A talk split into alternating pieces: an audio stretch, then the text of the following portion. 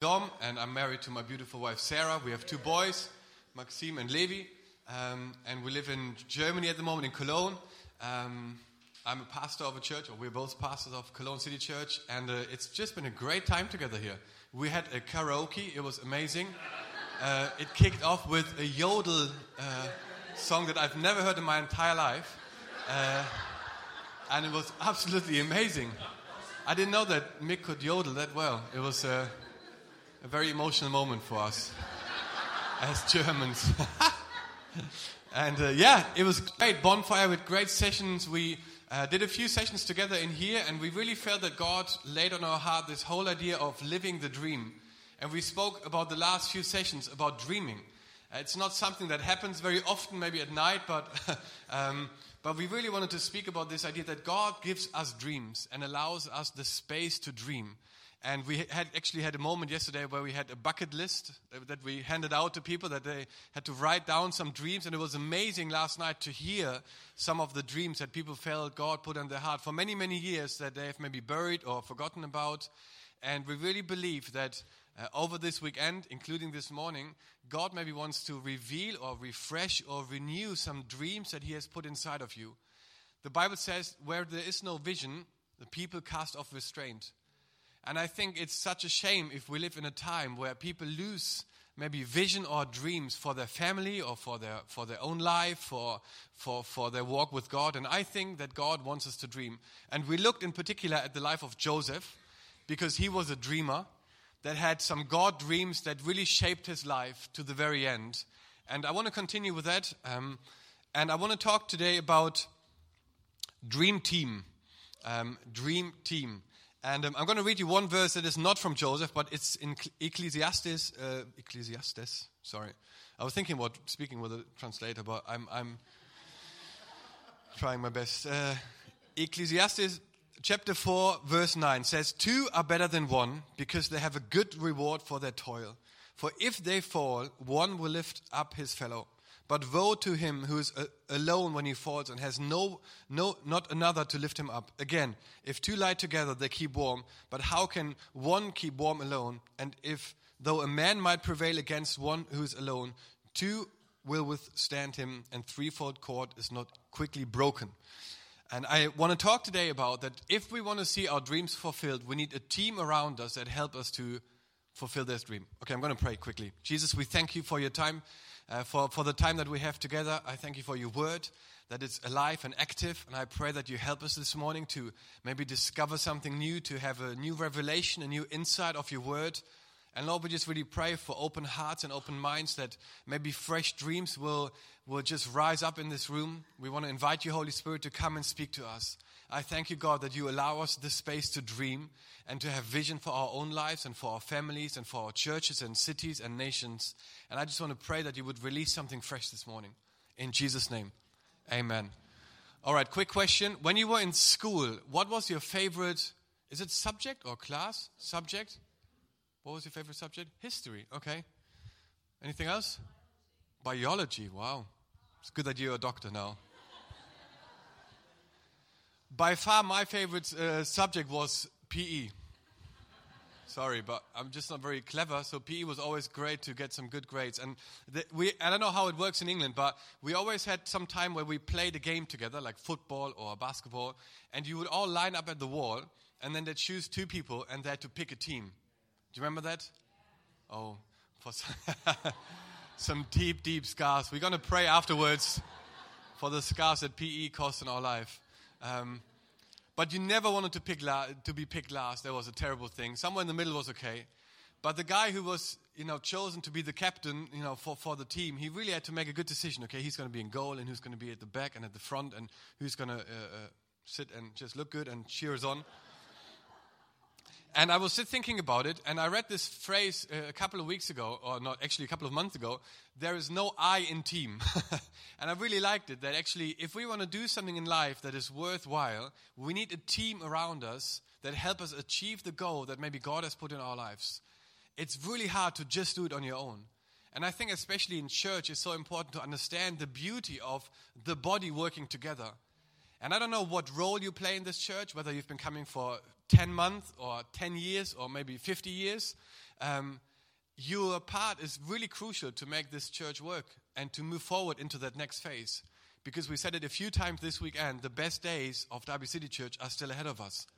They're not behind us, they're still ahead of us. And I really believe that with all my heart, that there's going to be some amazing stuff happening in our churches over the next few years because God is on the move and He loves to reach people and He loves to expand and stretch our imagination and help us to dream, maybe seemingly impossible dreams, like starting a church or opening a hope center or whatever.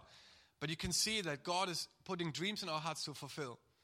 And so I just want to talk about the people that Joseph had in his life that made him successful in, in, in following through the dream, the, the dream that God gave him. In verse um, in Genesis 37, so we're going to jump into Jacob's uh, Jacob's story and Joseph's. Um, it says in verse three, now Jacob loved Joseph more than any other of his sons, because he was the son of his old age, and he made him a robe of many colors. So Joseph was the favorite. Did you see it? By the way, I found the lost coat of Joseph. Snoop Dogg is wearing it now. It's what it says a robe of many colors. And I saw the other day and I was like, hey, you stole that from Joseph. So if you ever wondered, that's exactly the robe that Joseph was wearing all those years ago. Now you can see it in a film. Uh, all right, take it off. the first person I think that you need in your life in order to see the dream that maybe God has put in your life come to reality is a father who affirms you. A father who affirms you. It says here that um, Jacob loved Joseph more than any of his other sons and made him a special color. He showed his affirmation to his son by making this beautiful coat. Um, it doesn't have to be a real father. I don't know what relationship to have, you have to your real father, but I think it's so important that we, and we spoke last night about it, that we have spiritual fathers in our lives that speak into our lives, that challenge us, that maybe hold us accountable to situations and, and you know, to, to actions that we take. And I think it's important to have fathers in other areas of our lives as well. Uh, when it comes to finances, maybe it's good to have someone that is more wise than you in, in making that decision and to ask him, is that a good good step that I'm taking? Is that a bad step? step? You know, we talked last night that we um, regularly see people that just um, counsel us in marriage, uh, not because it, we have a hard marriage, we have a great marriage, but we want to stay healthy in our marriage, and we have people that speak into that and and just just you know ask questions that we maybe w- normally wouldn't ask ourselves on a day-to-day life. And so i think it's really important to have many fathers in our lives that affirm us in many different areas so that there is a colorful robe that we can put on of many different colors because we have many voices that speak into our lives. And i just really really encourage you um, that you search for fathers that can affirm you. If you flip that coin you need a father who affirms you, but you also need to be a father that affirms others. And I think that's the other side of the coin that actually maybe you are a spiritual father or a spiritual mother to other people. And I, as we said last night, I just really want to encourage you to take that role seriously and invest in the next generation because we need it so desperately. We need to know how you have these spiritual disciplines that keep you going for 10, 20, 30 years to following Jesus, still being in love and not being like, I don't know, a bored Christian that just doesn't know what to do with their lives. I mean, I heard another guy saying a couple of weeks ago, you know, when someone becomes a Christian, there's a party in heaven. Why are our churches sometimes feel like funerals? not this church, but the church. But it's true, isn't it? I mean, there should be a joy in the house because of what God has done in our lives, you know. And I think it's so important that we celebrate that with each other and that we become spiritual parents that pass on gifts and, and just, you know, good habits and, and traditions to how, how do you stay faithful to Jesus for 50 years? How don't you lose the fire for Jesus? You know, I meet so many people that maybe started off the journey so fired up, making a difference and wanting to, you know, do great things. And somewhere along the line, they just lost a lot of that. And I think if you meet someone who's been a Christian for 50 years, just ask him, how, how, did you, how do you keep your, your spiritual fire burning? How do you stay afresh in the spirit? And I think that's something so important. So we need a father that affirms us. And then it carries on. In Genesis uh, 37, verse 19 to 22, it says, The brothers then said to one another, Here comes the dreamer. they hated Joseph because he was dreaming. I wish they would call us dreamers sometimes. Um, Come now, let us kill him and throw him into one of the pits. Then we will say that a fierce animal has devoured him, and we will see, and we will see what will become of his dreams. But when Reuben heard it, he rescued him out of their hands, saying, Let us not take his life. And Reuben said to them, Shed no blood, throw him into this pit here in the wilderness, but do not lay a hand on him, that he might rescue him out of their hand to restore him to his father. The second person you need in your dream team in order to see a dream fulfilled in your life is a brother that saves you. A brother that saves you. If it wasn't for Reuben, Joseph would have died. And the dream that God put inside of him would have been buried um, by some of his brothers, maybe punching or hitting him to death. And because they were so full of, full of hate and they were so desperate to kill him. But Reuben said, Stop. No, no, no, no. We're not going to kill our own brother. Let, let him throw into the pit, but let, not, let us not put a hand on him. And I think what we need in our lives is a brother who saves us, a brother who saves us sometimes. Um, the, the verse I just read in Ecclesiastes, you know, two are better than one because they have a good reward for their toil. And then at the end it says, and though a ma- man might prevail against one who's alone, two will withstand him. A threefold, threefold cord is not quickly broken. I think it's so, so, so important that we understand that we are not made to live life alone and that we have people in our lives, brothers and sisters, that save us. Um, and maybe you are the first person in your family to get saved, and that's amazing. But I, I would encourage you to have brothers and sisters around you um, that just really help you in, in, in situations. And I think um, church is an amazing soil or an amazing opportunity for that to be lived out because we are so diverse here. We are from little babies, you know, all the way to um, elderly. and it's amazing, isn't it, that in church you find everyone. Everyone and no one you can find in a church. And it's, it's incredible, I think. It's the only place probably like that in the world where there's such a diversity of people, nationalities and interests, and, and so, so diverse. And I think the church is such a beautiful picture of what it can look like to have brothers and sisters around you that don't just go to church with you, but they actually share life with you. And I think sometimes we lose a little bit of that by just ticking the box of coming to church and, oh, yeah, I've been this week and that's great. I think we need to make a transition to understand that church is, is a lifestyle. It's something that you give yourself to. No matter how, how committed you are or what you do, it's, it's still a lifestyle where you open yourself to share life with other people. And I think that's such a beautiful thing to have. Um, and I think, you know, church is just a great place. We call our teams dream teams. Um, because we know that we couldn't do church without them. So we have lots of people on dream teams, and we have once a month we have a dream team party where we celebrate people, and we have awards, and it's it's loud and it's wild, and it's you know people love it, but. But we just wanted to celebrate the fact that people are investing in making a difference in our church. And we just celebrate that fact that so many people have come along. And you know what? I think when you understand that church is more than just a box to tick, it, it does something in you. I tell you a quick story. Emily. Uh, she's part of our church. She's actually from Scotland. And she's studying in, in Cologne. And she's been coming to our church for about six months. Um, and she started to join the worship team and she plays the guitar. Um, and she's a great girl. Um, and I met, up, I met her a few times on a Sunday, and I didn't really know her really well, but you know, we just had a few quick chats.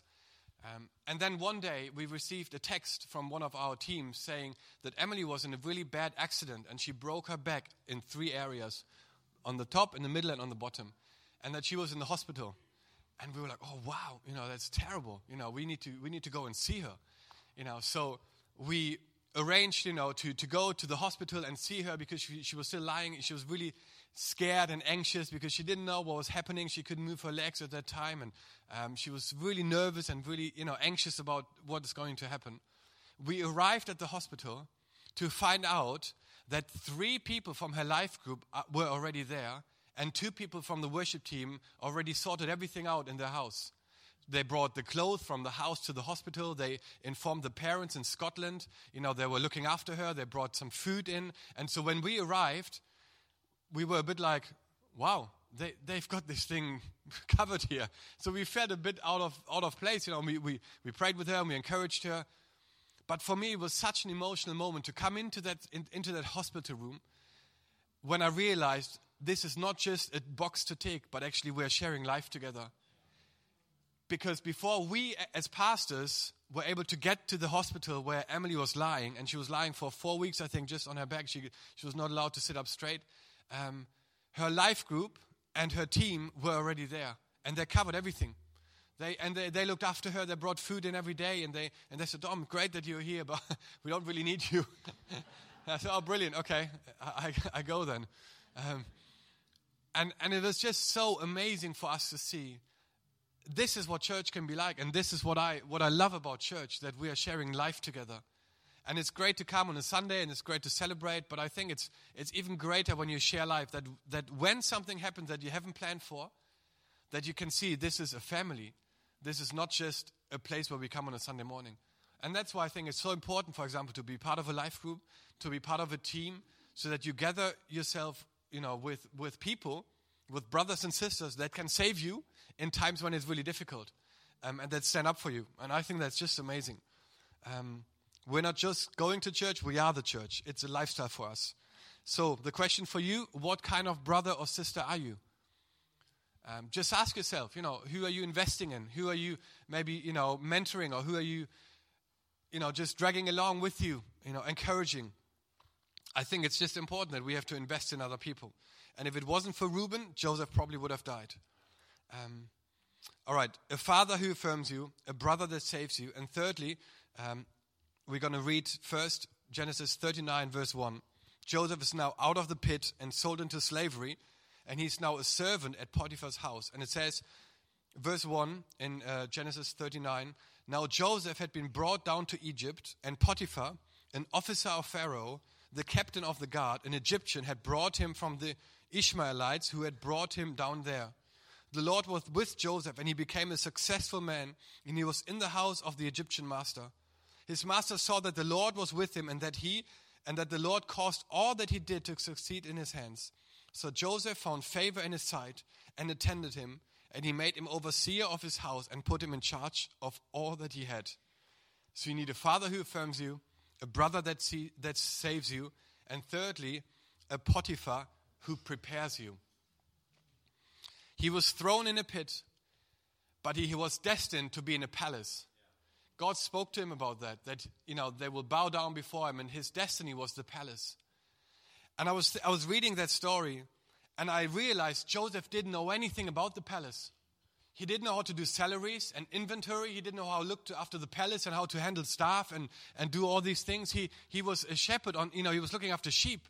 He didn't know anything about how to run a huge empire like the, you know, in Egypt. He didn't know anything about that.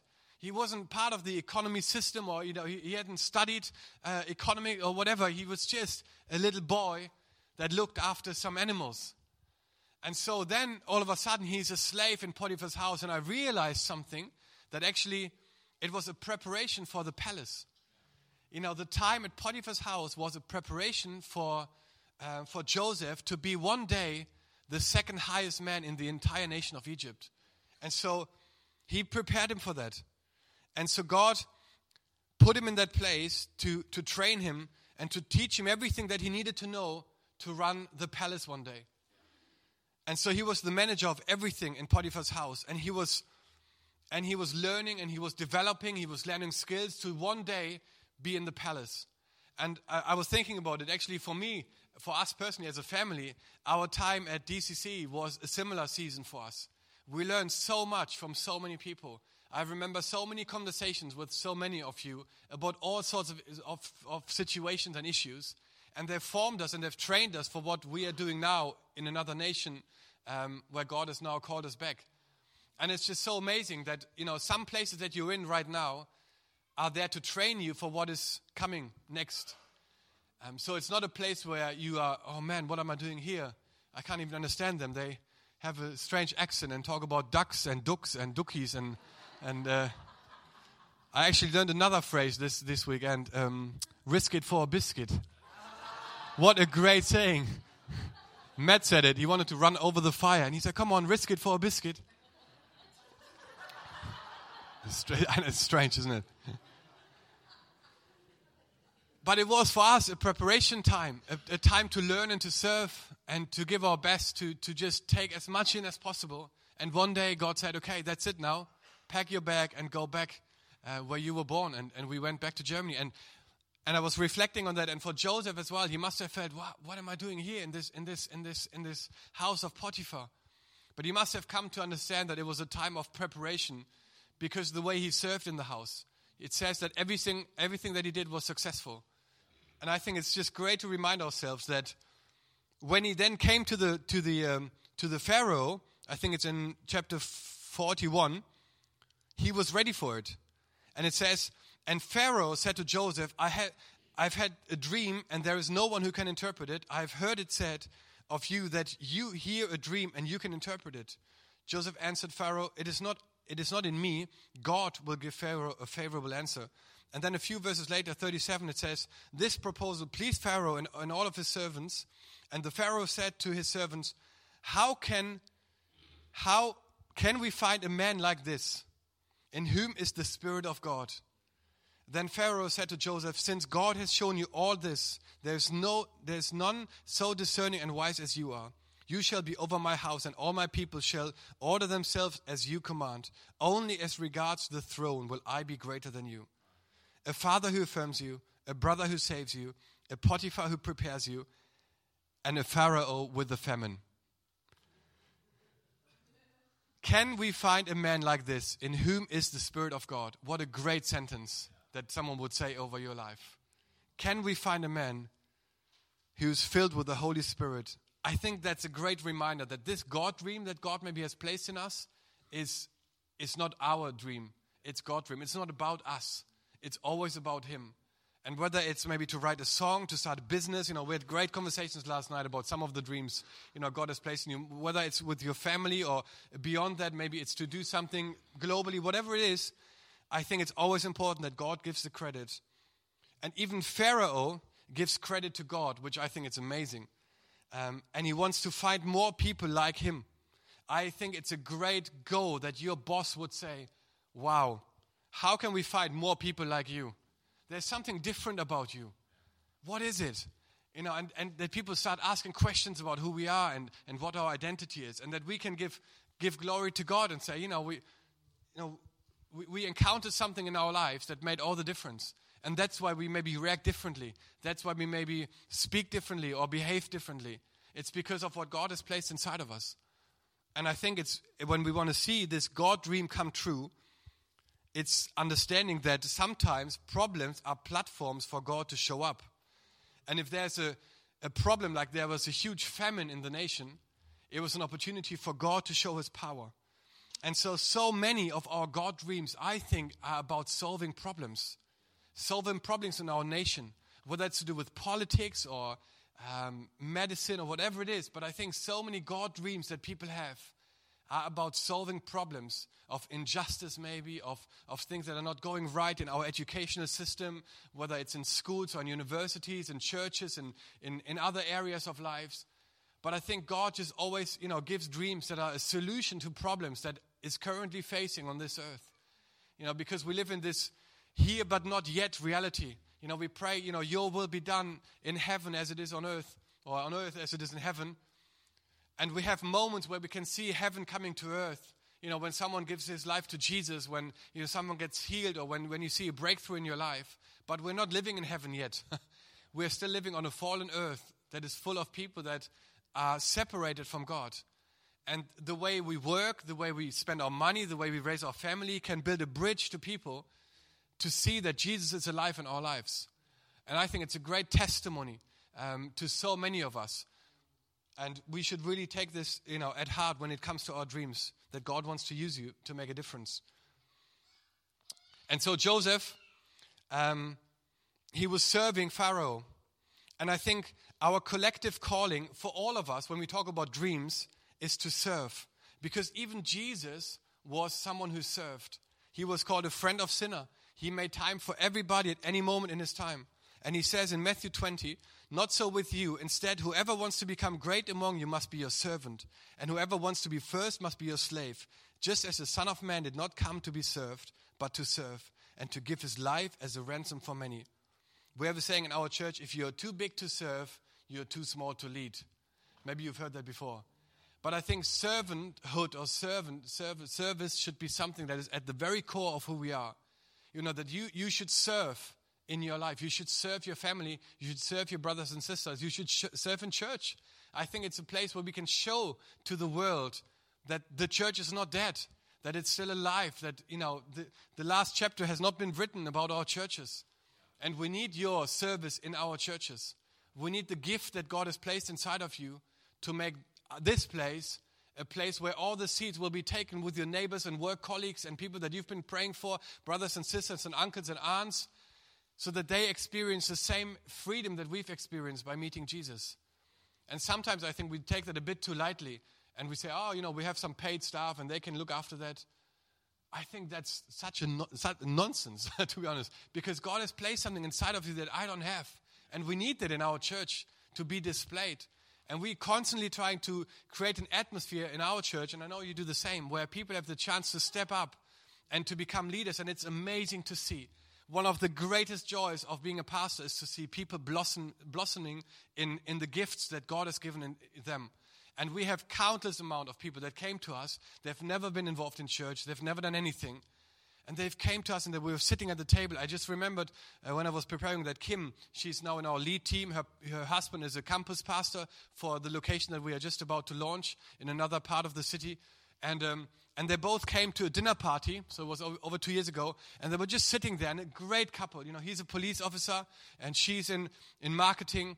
And um, and we just we just started talking and they said yeah we've been to a few churches but never really got involved and yeah, it's it's great and we, we like it but you know it's yeah we, we just wanted to come and, see what you're doing here and so we were just talking i just thought wow they are so gifted and so talented so i found out that kim was working in marketing and, I, and at that time i was leading the marketing team which was a disaster because i don't know anything about designs or whatever and and and it was just terrible, but we just had to do it because no one else was there to do it.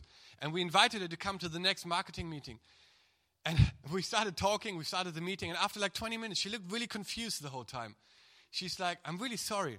Is there any structure to your team? Or like, do you actually plan when you post what post on what channel?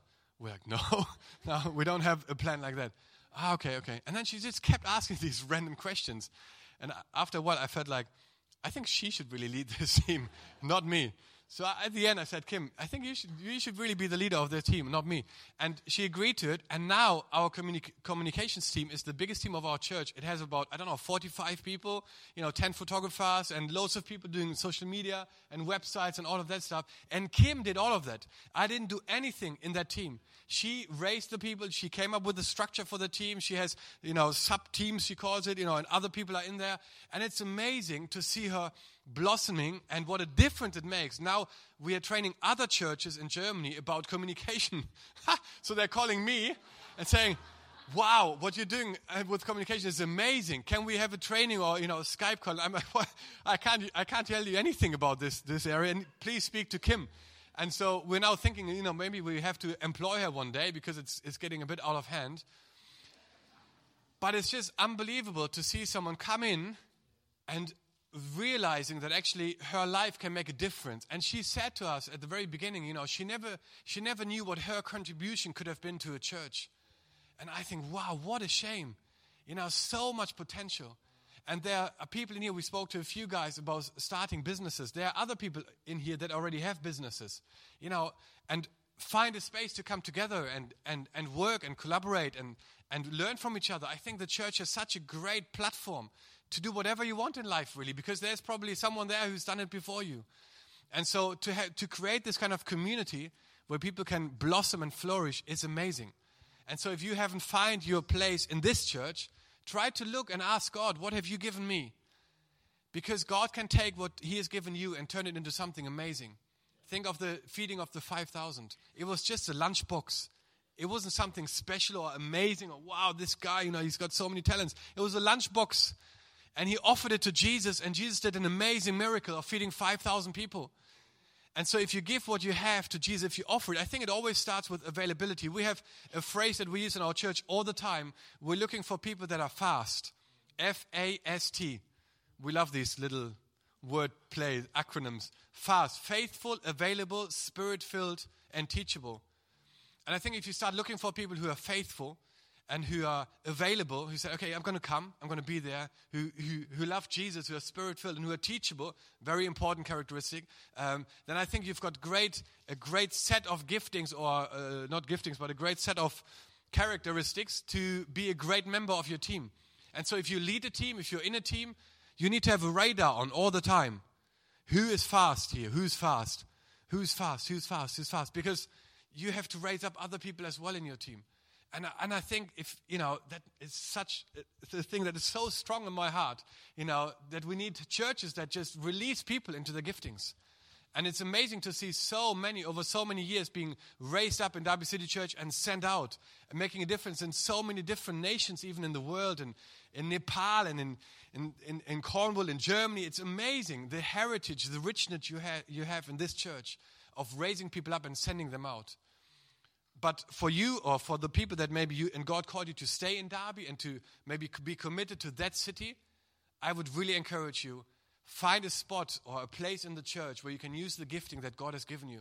And if you don't know how or, or, or, where, then speak to the leaders or you know make an appointment or whatever. But I think it's such a shame um, if you don't use it because the church is so much better because of you.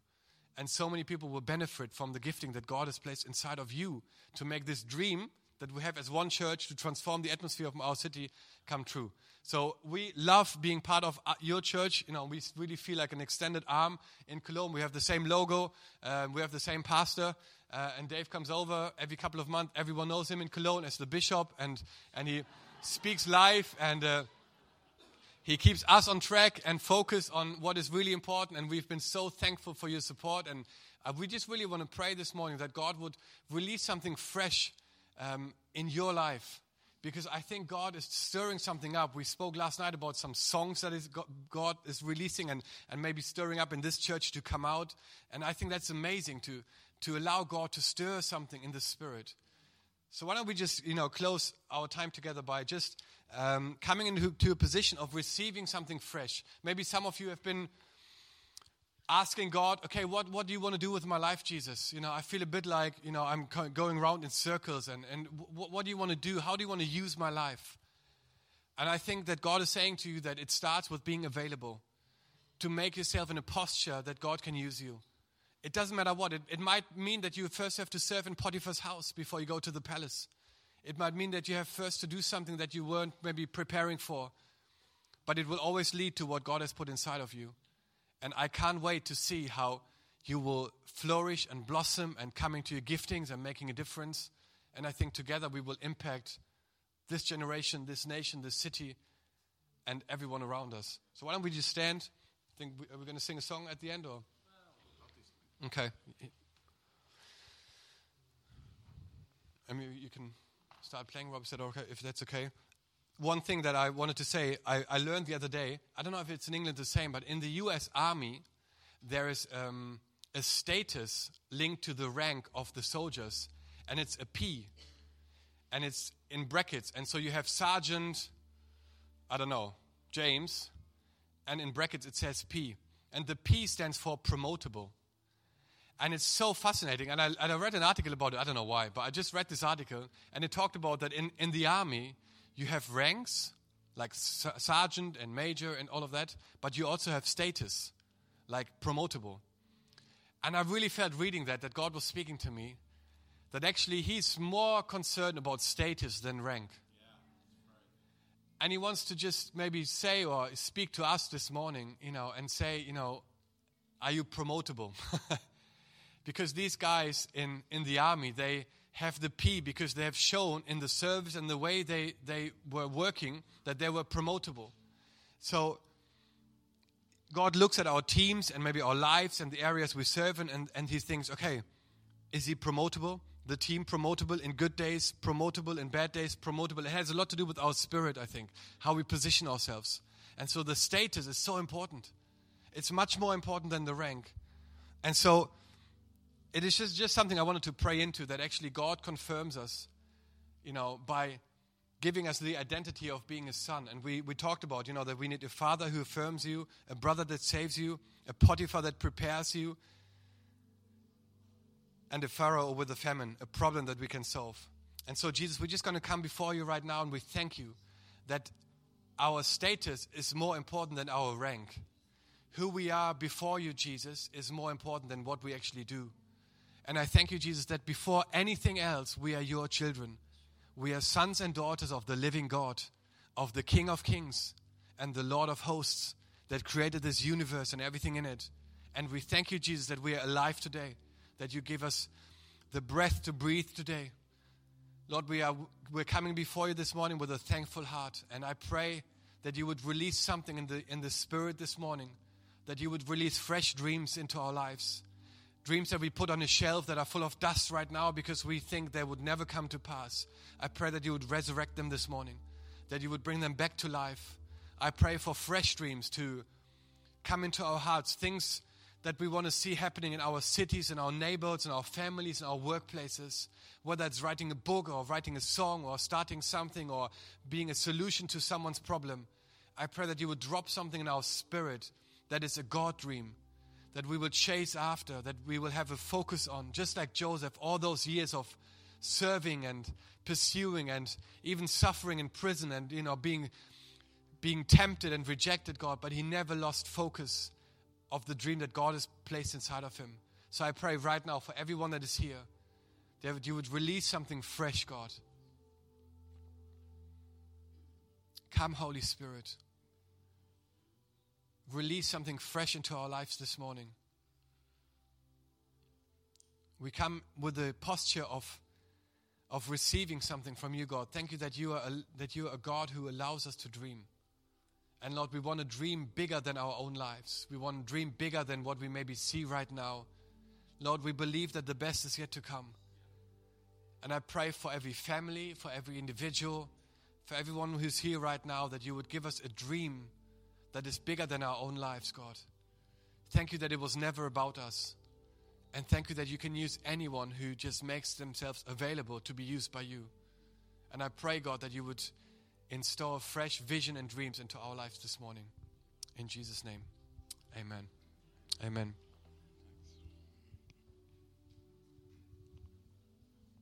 Thank you, Lord.